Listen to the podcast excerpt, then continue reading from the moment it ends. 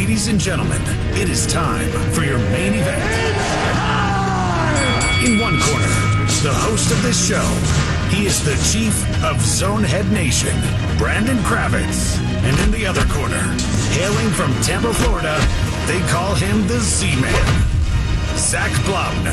Let's get ready to rumble! I'm kidding. They're actually friends. Let's send you back to the studio for this week's Tampa Report. Oh, and boy, do we have a lot to report on. Zach Blobner, one half of the J&Z show, noon to 3 p.m. on 95.3 WDAE. At Zach on the Mic is how you can find him on social, and you can catch both of us on the Fantasy Fix every Sunday from 10 to 11 a.m. all across the Sunshine State on the iHeartRadio app. Zach, welcome. I assume the vibes are sky high in Tampa. Oh, I'm good, man. Yeah, things are good. You know, that's the beauty of sports. You turn the page. The Bucks are 3-1 atop the NFC South. The USF Bulls are atop their conference. That's at, right. 2-0. The Rowdies on the soccer side are vying for the 1 seed. They're going to be in the postseason again. So, you know, things are good. The Lightning start their season next Tuesday. We'll be at Amelie Arena for that. Interesting. Look, there's a lot of good, but yeah, there's also one really giant dark spot, and that's the Tampa Bay Rays right now. I was eavesdropping on the J&Z show this afternoon, and boy, you were taking call after call after call. It was like a 3-hour therapy session. Yeah, and I think so. Like, and you probably do this as well. I always try to open up the lines after tough losses, especially postseason losses. And the reception today felt like we got more calls than normal. I think it's twofold. I think it's that the people that are optimistic about the Rays or were heading into this postseason had a real sense of, like, pain and, like, it really did sting to watch how the Rangers just whipped them around for 2 games at home. Then you top on the attendance issue, and yeah, the people that were on the good side of everything were like, no, we're really going through it right now. And then you have the complete other half of the people that called in that were just like waiting to kick a team, a player, a manager, the whole team, whatever, while they were down. These are the people that told you there was no way they'd win in the postseason and that Kevin Cash sucks as a manager and that St. Pete'll never work as a stadium. So we got a lot from both sides, and I'm not super shocked, but yeah, it was a lot. So who's catching most of the flack from another postseason flameout?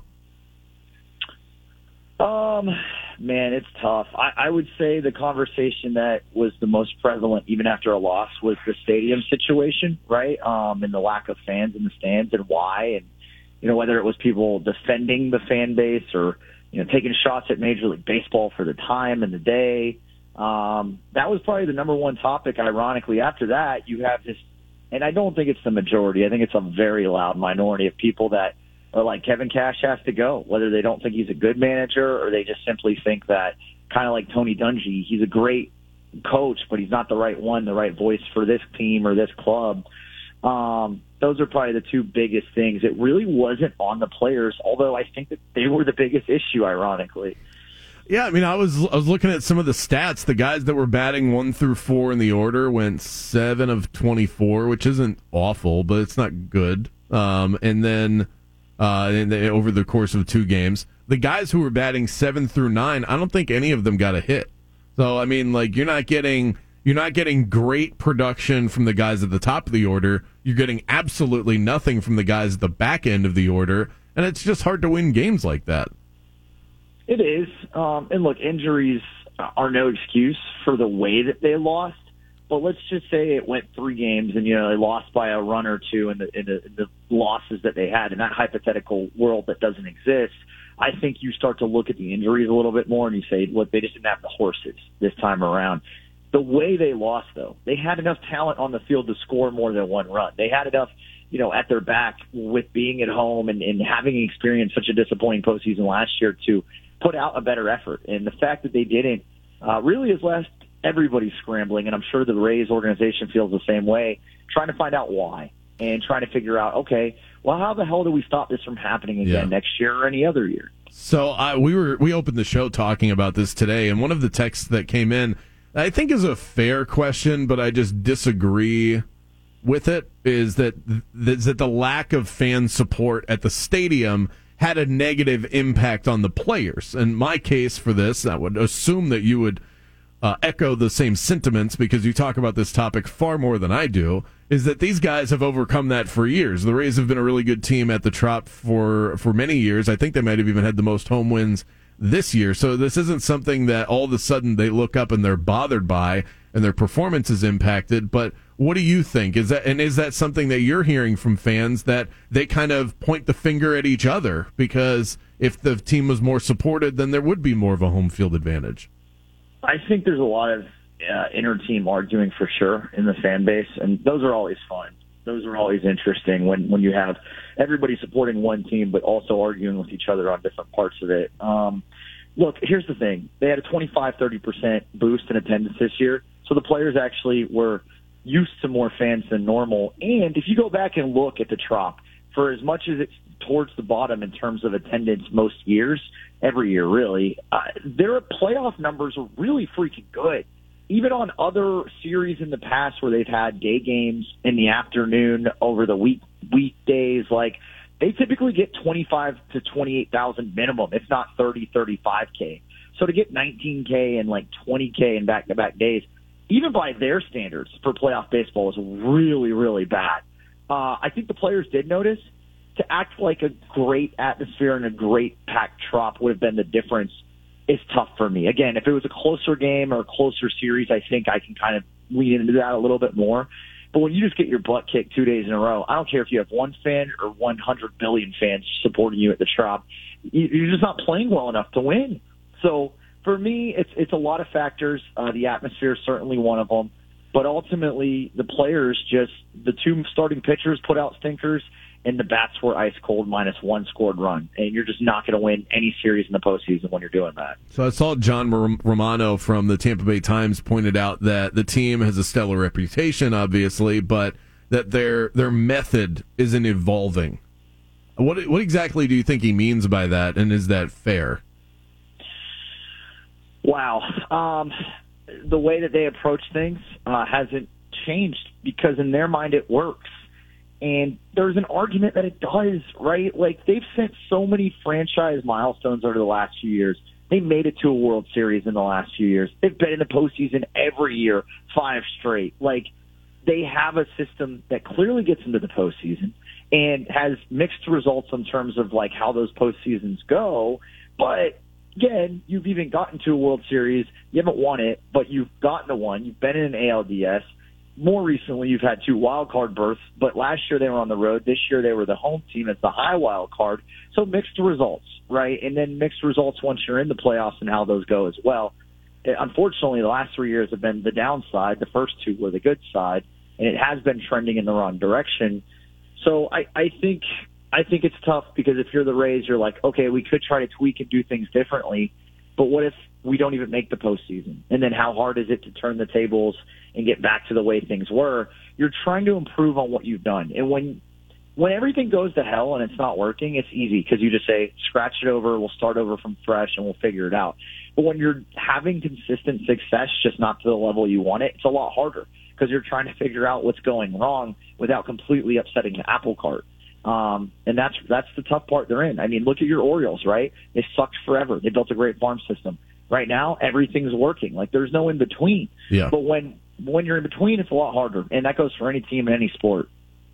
Yeah, and I think the Rays probably find themselves in a similar situation that the Miami Heat do. The New England Patriots are dealing with that right now. They've been so well run for so long, they don't know how to bottom out, and so they just end up solid, consistent, sometimes stuck in the middle because of it, but they don't know how to go to the bottom so that they can get to the top. And I wonder if the Rays are... I don't think you have to. I mean, look, the Heat were in the finals last year, so exactly. I don't think that you have to, but it seems like those organizations don't even let that enter into the equation. Like, that's not even brought up in the boardroom, you know? I don't know if it should be, right? I mean, you want to be... Your goal is to win games. Your goal is to be competitive and win a division and win a World Series. And it's like, okay, well, we're being competitive. We're winning games. We've won the division, and, you know, we're competitive for the division. and we've been to a World Series, so that we know if you can get to a World Series, I know they haven't won one. I know it's different.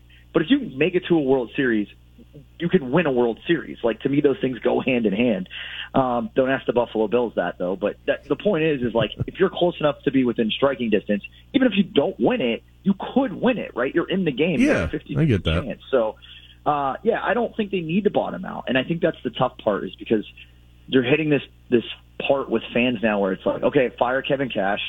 We think we can get somebody better. But even if we can't, we got to try something new. And it's like, I don't think we're there yet with the Tampa Bay Rays, but I understand the argument of it's worth the risk of going backwards to try to go further forwards. But organizationally, places don't work like that. That's not how businesses are ran. You know what it is? It's the video game society that we live in. All of us at our age, maybe even a little bit older, you know, and the game wasn't going your way, you just turned it off and turned it back on. Turn it off. That easy. Well, reset. even if I can't tell you how many like Madden games I played younger where I would just do like a redraft of the entire like league, and I'm like, I'm just gonna do that again because you can just keep hitting reset, you know. Zach Blobner joining us from 95.3 WDAE in Tampa. I was just spit out my water. So the good news in Tampa, real quick, is that the football team enters the bye week 3-1. Did you see this as a possibility when the season began? As it feels like they are far exceeding expectations here. Never a doubt. I had them penciled in. I was so confident. I have a Baker Mayfield tattoo. He's a stud, shake and bake. No, this is crazy. Even the most optimistic person on the station, my co-host for the Bucs this year, he had him at 2-2 in the break, and he had some more issues happening that, quite frankly, have not to this point. They've exceeded all expectations. And, you know, I went into it thinking, there's a lot of mystery, and that's good for a club that just finished up the Tom Brady era that, you know, been to 3 straight playoffs and won a Super Bowl under his regime and in his era. So for me, I looked at it and I said, these mysteries are great. But the chances of all these mysteries turning out to be good things, right? Like door number 1, 2, 3, 4, and 5 are all prizes. What kind of game show is this? I love this. That's not realistic. That's not likely. But that's what's happening. Baker's been a great fit. Dave Canales has been a great OC there. Todd Bowles, having his own staff and everything, despite everybody's thoughts of him as a head coach, has been really good at creating a culture and creating staff and players around him that are like on board with his message and his ways. They're hitting all these great things. The offensive line was reworked. They moved Tristan Wirfs over. He was an all-pro on the right side. They move him to left tackle, and he's been just as good. He's the best left tackle by pressures for passers in the entire league right now. So everything they've tried is pretty much worked, and I don't know if it'll continue, but in terms of the first month, like, it could not have went better. They're a playoff team. Now, are they a playoff contender? I don't know. We saw them against Philly. They get another crack at a good team in Detroit. They play better against the Lions. I think we can start talking about them as a legitimate playoff contender. They're definitely a playoff team right now, though. Yeah, feels like a team that's going to make the playoffs and one that has a very clear ceiling. I'll wrap with you with my idea that the Bucs being at 3-1, and if they're even able to improve on that, that they need a B12 shot to kind of get them to the finish line, because I still think this roster has a lot of question marks, most notably at running back. Because this team cannot run the football. And you're not going to beat the best teams in the league if you can't rely on that at some point and take some pressure off of Baker. I see a guy over there in Indianapolis that might be disgruntled. What do you think about a trade for Jonathan Taylor? There's my idea for the Bucs I've been throwing out there. I don't hate it. I toyed with the idea about a week ago because we were talking about, actually 2 weeks ago, because we were talking about how bad the running game was after Philadelphia. And I was like, I mean, there's no magic wand, right? You can't go out and trade for Jonathan Taylor because it's hard to wrap my head around. But, like, that would be a solution, right? Yeah. Like, if you can bring in JT, I know they can't pay him because right now, like, they're still up against it cap-wise. And I would assume JT, if he gets traded, is going to want to go somewhere where you can get a long-term deal done.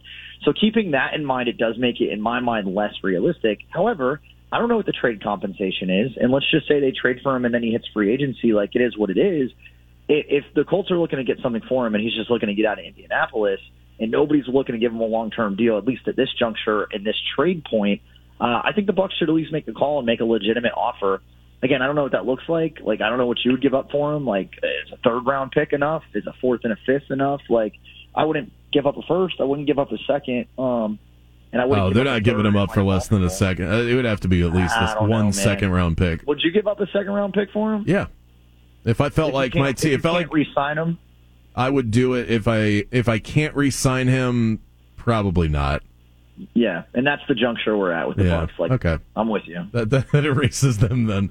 You can catch Zach noon to 3 p.m. on 95.3 WDAE. At Zach on the mic is how you can find him on social. And Sunday, which is a couple days away now, 10 to 11 a.m., you can find us on the Fantasy Fix. I look forward to it, Zach. I know that you put in a really tough 3 hours today, so appreciate you carving out some time for us.